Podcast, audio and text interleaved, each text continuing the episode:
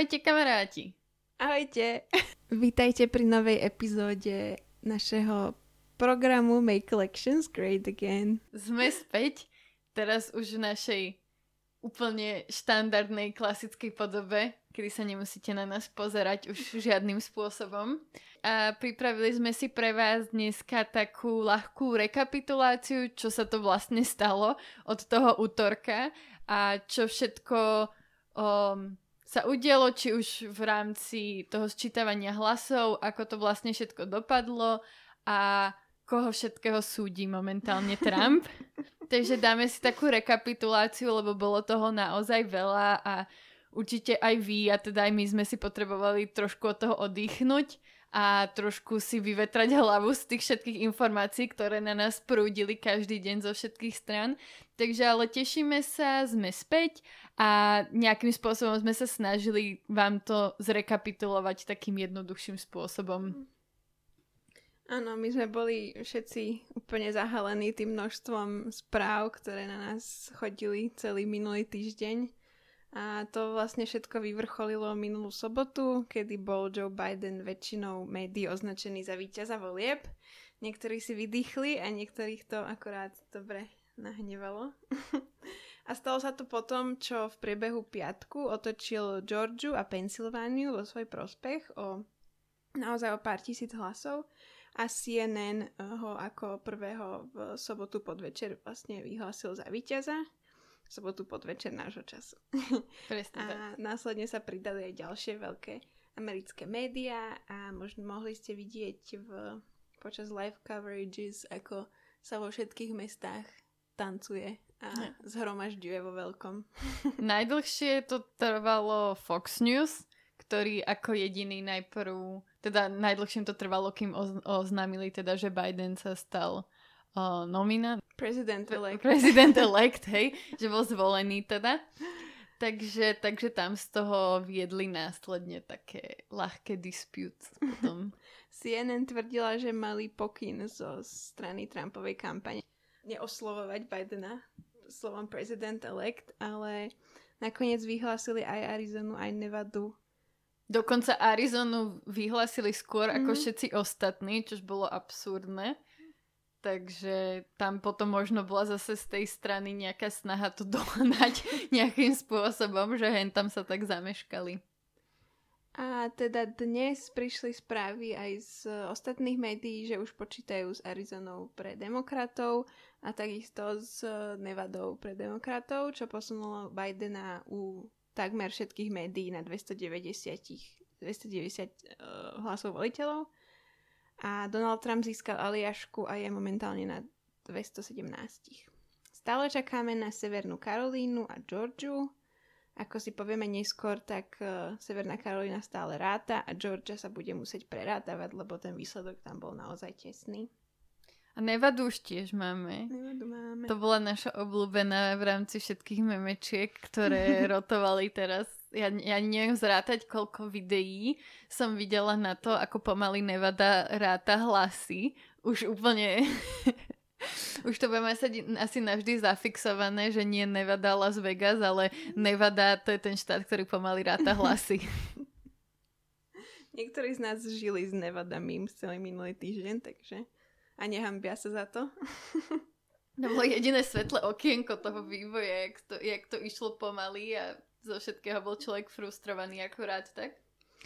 No ale určite ste počuli veľakrát už, že tieto voľby boli naozaj neštandardné, tak to sa potvrdilo aj teda vo výsledkoch a obaja kandidáti získali najviac hlasov v histórii. Bolo to 74 a 71 miliónov a stále sa vlastne ešte počítajú, takže to nie je finálne číslo. A doteraz držal rekord eh, Barack Obama, ale Joe Biden a Donald Trump to prekonali. Volebná účasť taktiež lámala novodobé rekordy od začiatku minulého storočia, ale tiež finálne čísla ešte nemáme, keďže sa stále počíta, ale bude to okolo 160 miliónov, možno viac, e, oproti 138 miliónom pred 4 rokmi, takže naozaj. To naozaj to bolo rekordné, no. A uvidíme, že čo všetko pôsobilo na zvýšenie tejto účasti. Pravdepodobne polarizácia v spoločnosti, alebo teda um, hnev, alebo rozšírenie možností hlasovať. Uh, je tam veľa faktorov ale toto sú najpravdepodobnejšie. Tak tiež boli, viem, že viaceré také grassroots movements od všelijakých politických aktivistov, ktorí sa snažili už práve od tých midterms nejakým spôsobom mobilizovať ľudí, aby išli voliť. Viem, že toto bolo vo veľkom robila Stacey Abrams, ktorá... Prehrala v Georgii.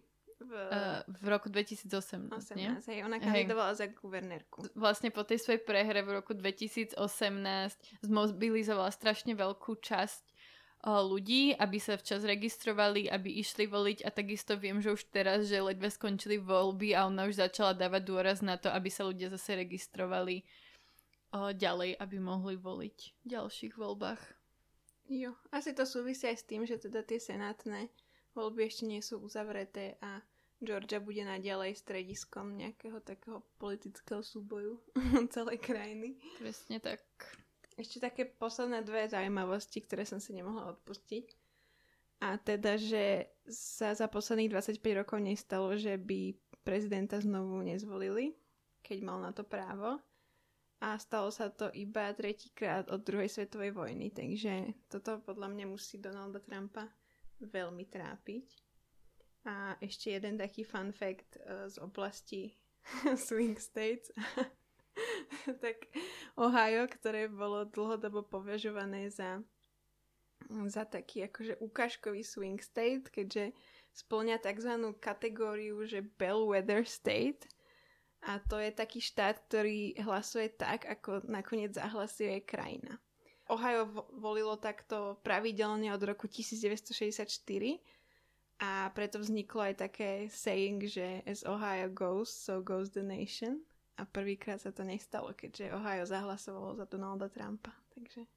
A takisto sme teda mali možnosť vidieť, toto neviem, či je úplne fun fact, ale je to fact, že práve niektoré tie štáty, ako bol Wisconsin a Michigan, ktoré predtým boli skôr demokratické, ale práve pred 4 rokmi prešli uh, vlastne v prospech Trumpa, tak sa teda Bidenovi podarilo ich dostať naspäť do tej modrej farby.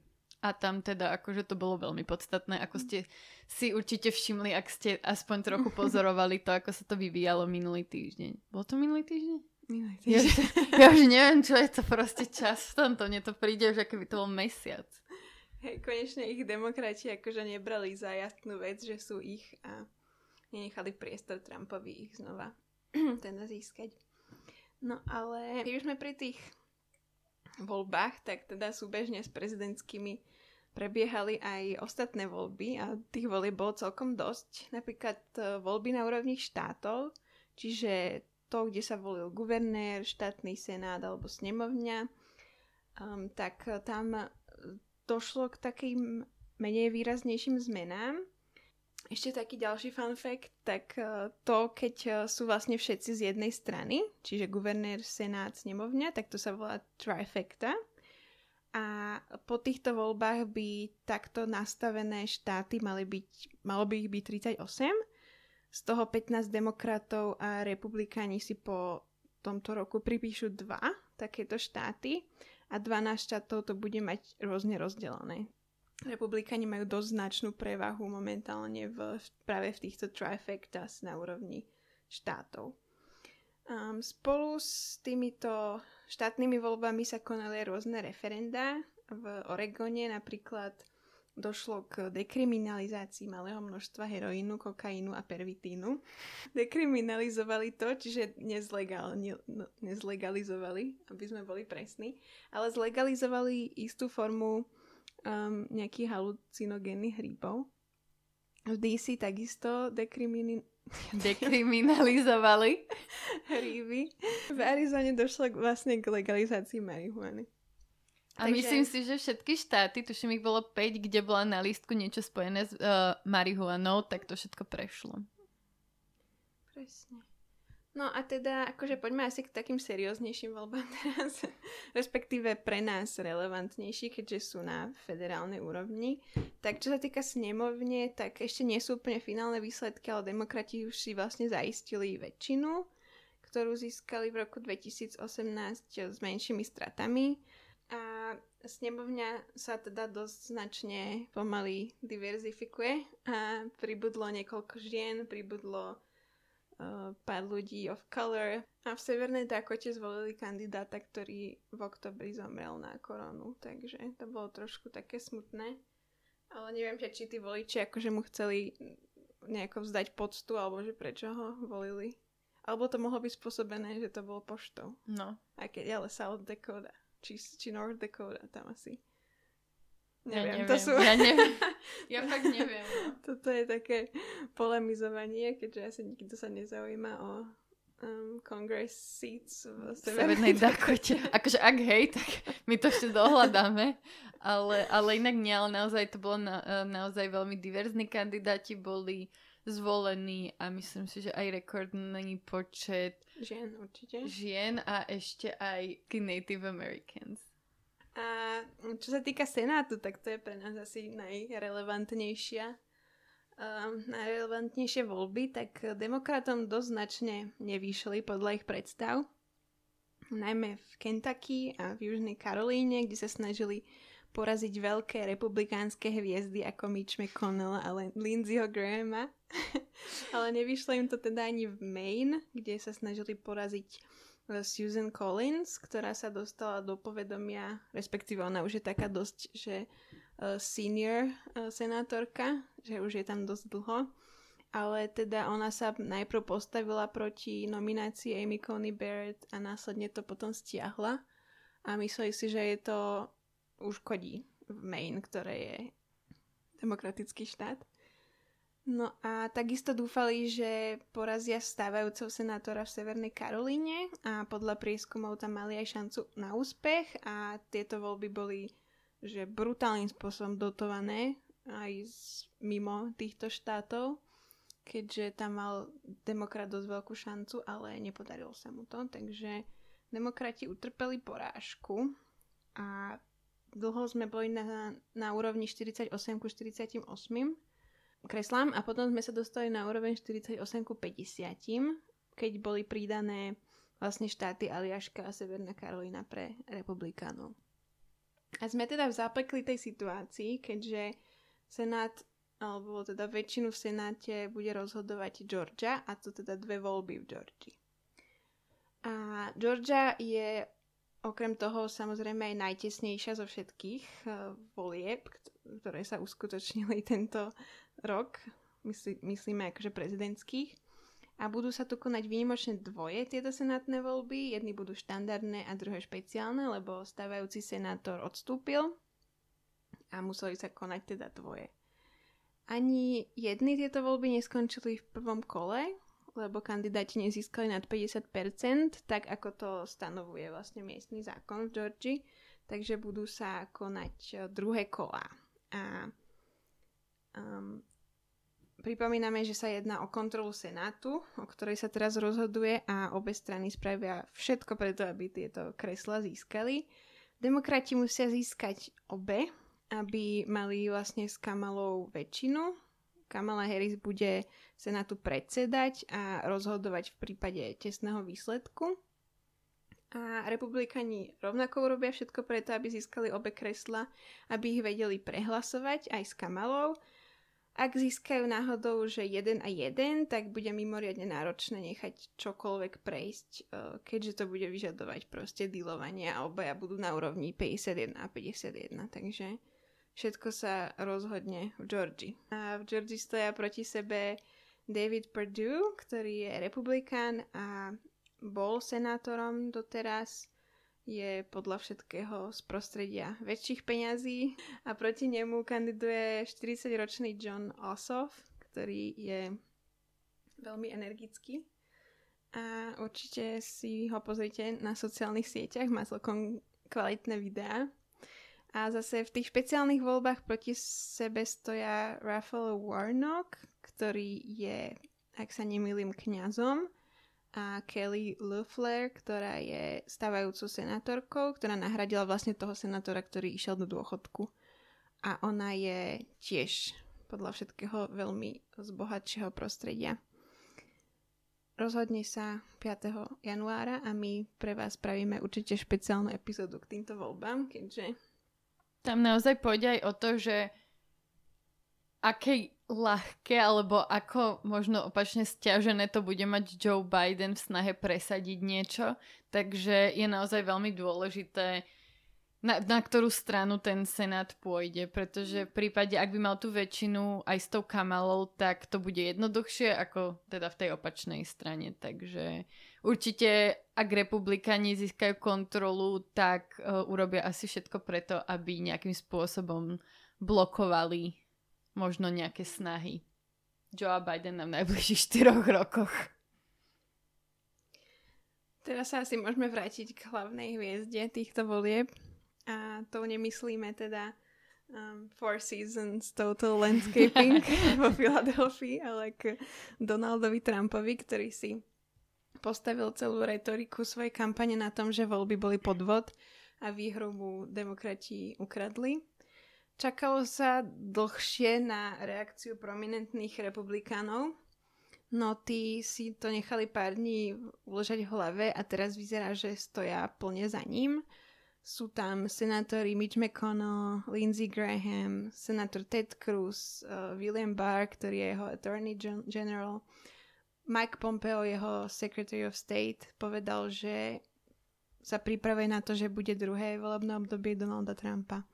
Stojí s ním samozrejme aj Rudy Giuliani, ktorý je na čele jeho boja za vysúdenie si svojho výsledku. Ja som dokonca počula nejaké informácie, teda, že, že Trump vraj robí nejaké výberové konania uh, ako v snahe získať ľudí pre svoju druhú administratívu. Mm-hmm. Ako, tuším, Daily Show to dávalo že teda akože neviem, nakoľko sú to nejaké overené informácie, ale prišlo mi to celkom vtipné, že vraj sa v Bielom dome teda momentálne dejú výberové konania pre Trumpovú druhú administratívu a normálne, že hľada ľudí a tak. Takže to je len taký, neviem či overený, ale každopádne vtipný kúsok informácie. Tak Donald Trump v kampani sluboval, že bude očista od neloajálnych ľudí, tak asi už začala. Tak ale to on mal každé pol roka. To je pravda. Preto si už nepamätám, že kto bol na začiatku pred tými 4 rokmi tam. Uh, našli sa určite aj nejakí prominentní republikáni, ktorí teda nesúhlasili s postupom Donalda Trumpa a to teda spomína na Susan Collins z Mainu, Mitt Romney. Hviezda všetkých demokratov. George Bush, teda bývalý prezident, aj Marco Rubio sa vyjadril, že, že sa teda Trump nezachoval správne. Um, Donald Trump na svojom Twitteri zverejňuje nepodložené a neoverené tzv. dôkazy podvodok, na ktoré prichádzajú jemu verní. a tieto dôkazy sa stávajú pred podkladmi vlastne pre súdne spory, ktoré začal vo veľkom. Kampaň Donalda Trumpa oznámila v oficiálnom stanovisku, že využije každý dostupný prostriedok na to, aby preverila legálnosť volieb a aj teda tesné výsledky, najmä v štátoch Georgia a vo Wisconsine. A môžeme sa teraz pozrieť vlastne na to, čo ide Trumpova kampaň skúšať. Ja ešte poviem len to, že, že si otvorili takú infolinku, ktorú vlastne zdieľali všade, kde mali ľudia nahlasovať ak mali pocit, že išlo o nejaký podvod, takzvaná nejaká voter fraud hotline a tam ju, ich vraj uh, dosť vo veľkom trolovali potom ľudia, takže neviem, či to malo veľmi veľký efekt. Ale tie súdne spory môžu mať väčší efekt ako táto infolinka, takže pozrieme sa na ne.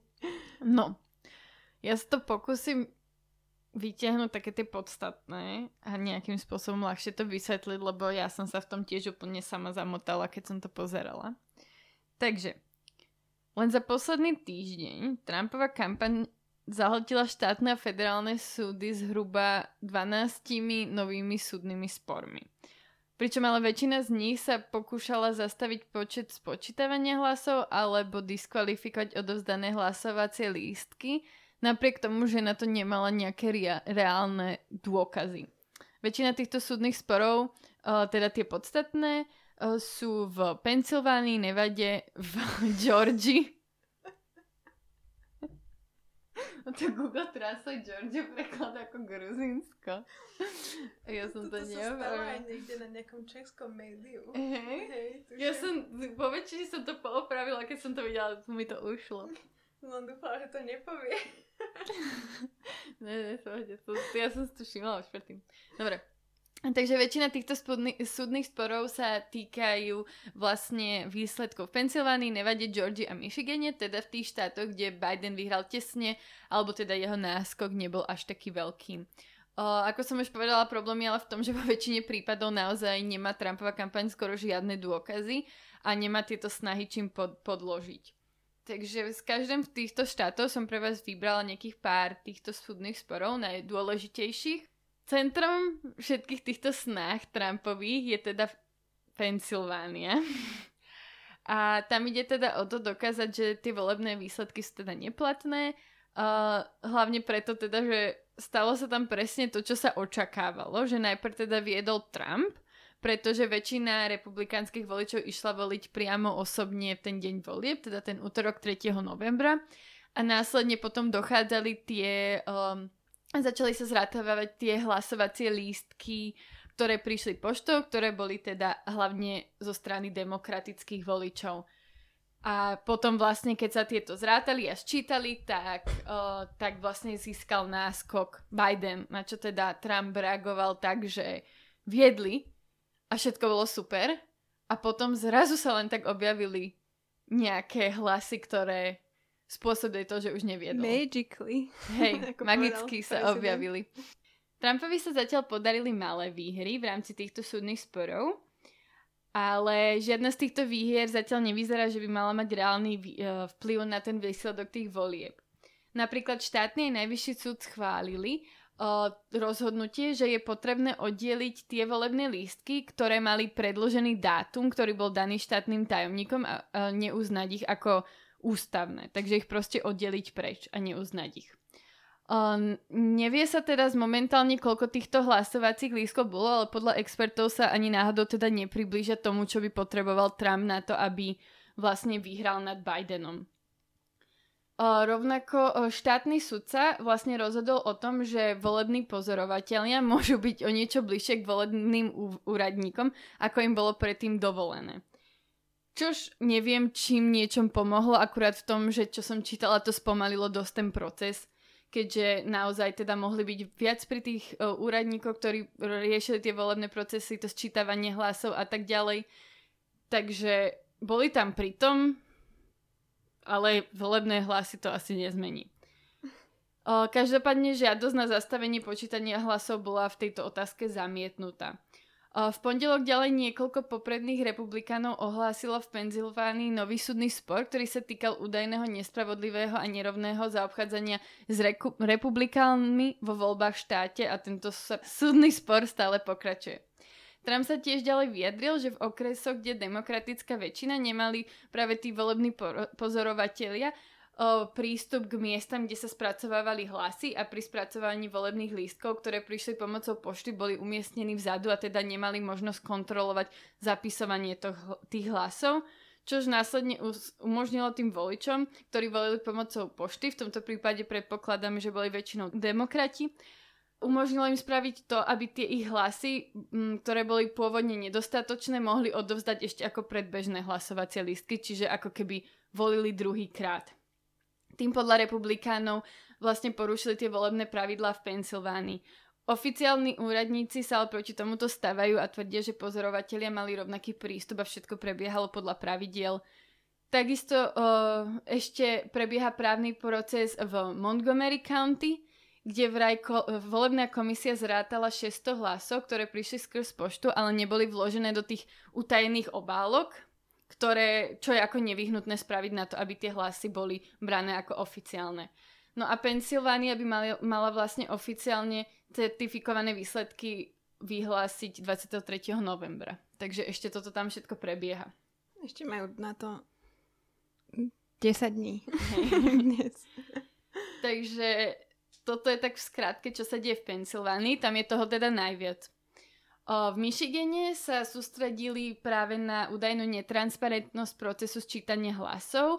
V dvoch prípadoch sa však sudcovia nenechali ako ovplyvniť a proste neuznali tie ich súdne spory, ktoré podali. Trumpova kampaň hovorí, že má viac dôkazov týkajúcich sa volebného procesu v Detroite hlavne. Napríklad dva voliči podali žalobu na samotné mesto Detroit a jeho volebnú komisiu pre obvinenie z viacerých trestných činov zo strany volebných úradníkov. Súčasťou žaloby je čestné vyhlásenie zamestnanca tej volebnej komisie, ktorý podáva niekoľko žalob, ktoré boli ale spochybnené predstaviteľmi mesta. Možno ste videli, že v Detroite to bolo celkom rušné.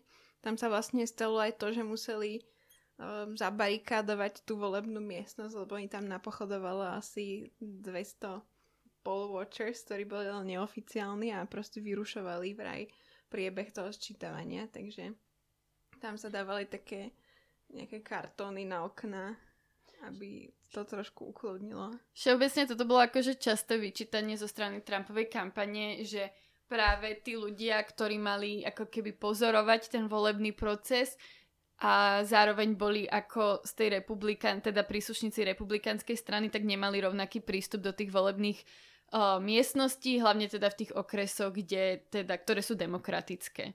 A toto akože veľmi často vyťahoval aj prezident Trump samotný, že proste tí ľudia nemali tam prístup a ako teda majú zhodnotiť, že všetko prebehlo v poriadku a všetko bolo spravené oficiálne, tak ako má byť.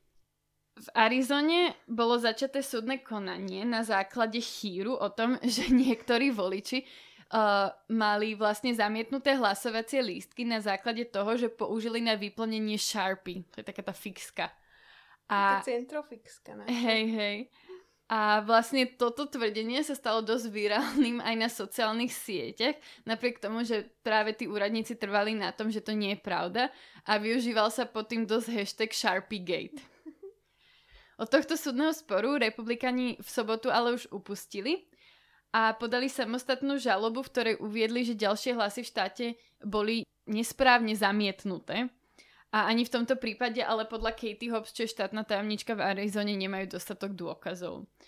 V Arizone tiež prebieha právny spor, kedy Trumpova kampaň žiada o overenie uh, hlasovacích lístkov, ktoré boli vložené osobne v deň volieb a mali určité výzorové nepravidelnosti, ako napríklad boli skrkvané alebo proste bol tam nejaký takýto minimálny výzorový problém, či pri nich nedošlo k nejakej neoprávnenej diskvalifikácii.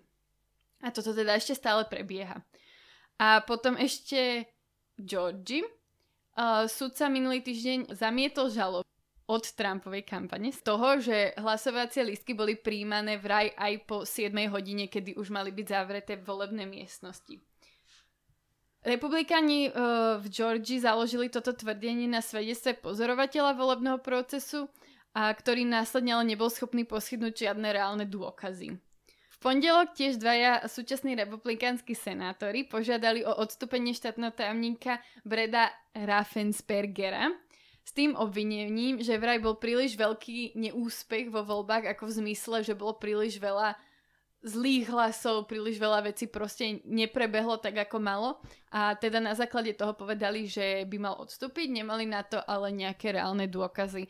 Ten im na tieto tvrdenia odpovedal tak, že on svoju rolu splnil, a skôr ho ako republikána znepokojuje to, či republikáni udržia Senát a odporúča aj im dvom, aby sa na to sústredili. Takže taký solidný burn by som povedala. No a posledný štát Nevada.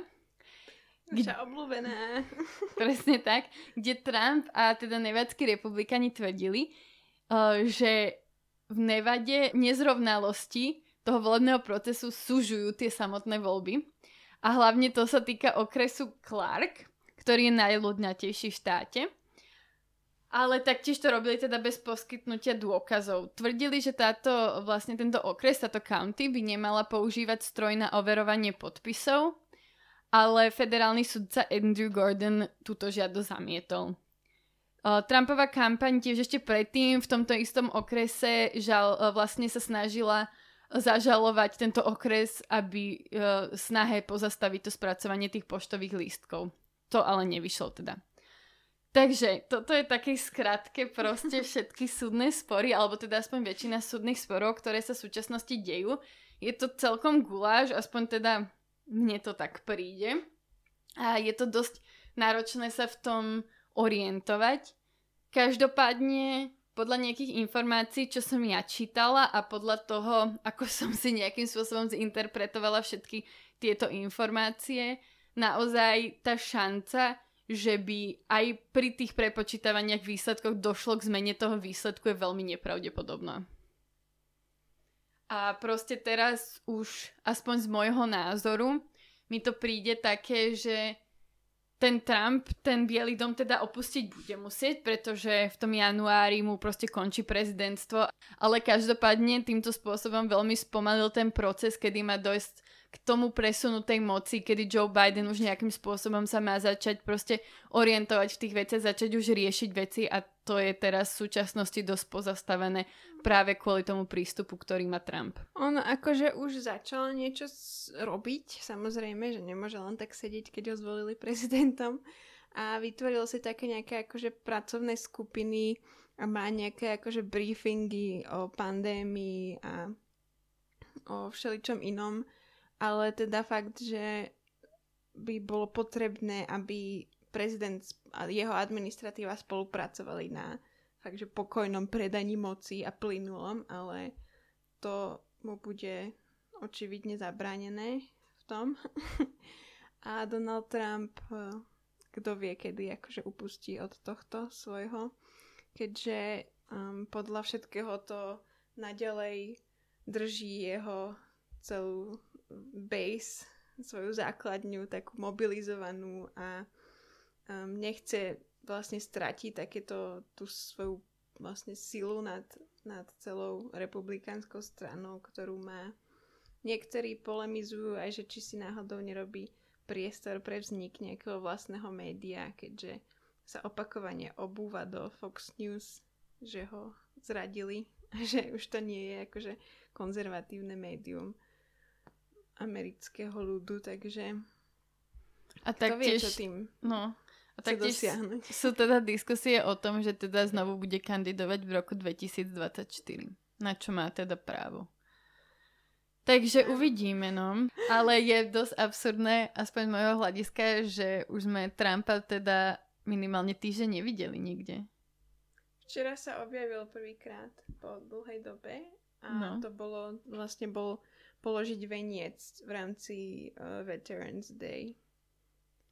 Takže uvidíme, no, čo z toho bude, ale vravím, že podľa všetkých dostupných informácií to teda nevyzerá, že by mal nejakú nádej reálnu v tom obratiť ten výsledok, ale Budeme to, sledovať, to no, ale stiaží to Bidenovi čo najviac sa bude dať, teda určite. Mm. Takže tak, no.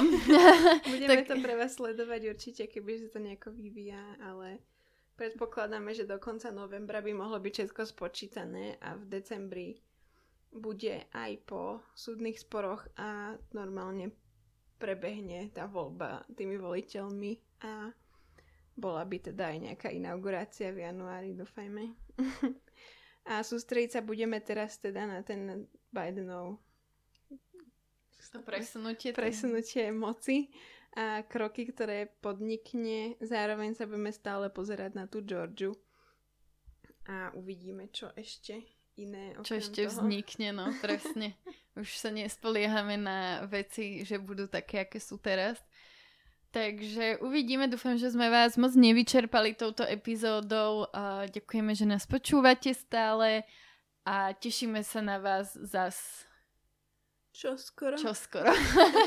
Nechcela som dať konkrétny dátum. Ale čo skoro. Určite sa budeme snažiť vám dávať tie informácie, ako sa nám len bude dať. V tomto svete nikdy neviete, kedy bude nová epizóda. A kedy... a aká téma bude aktuálna. Tak to som možno sa, povedať. možno sa vrátime ešte k tomu, že vy budete vymýšľať témy, keď mm-hmm. už my mhm. nebudeme vládať. Ale zároveň sme dostali od vás celkom dobré tipy, takže všetko sa chystá. Takže určite, ak máte ešte tiež nejaké ďalšie komentáre, tipy, čo by ste chceli počuť, aby sme sa na to pozreli, tak budeme strašne radi a určite sa budeme vám snažiť priniesť také informácie, aké by ste teda, teda také témy, aké by ste radi počuli. Už informácie neviem, ale témy aspoň určite. tak ďakujeme, že nás počúvate a majte sa krásne.